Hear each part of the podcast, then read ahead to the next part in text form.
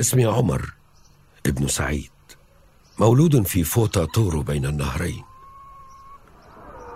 جاء إلى بلدنا جيش قتل الكثير من الناس. أخذني وصار بي نحو البحر الكبير.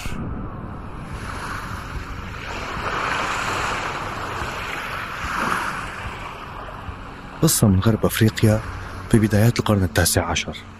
باعوني ليدي رجل نصراني. اشتراني وأقتادني إلى متن سفينة كبيرة. أبحرنا لشهر ونصف. حتى وصلنا لمكان يسمى جالستون.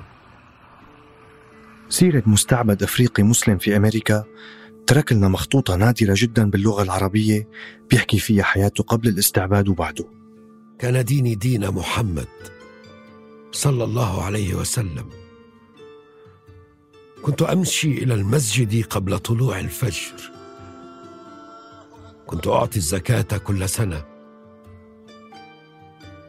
والآن أصلي وأقول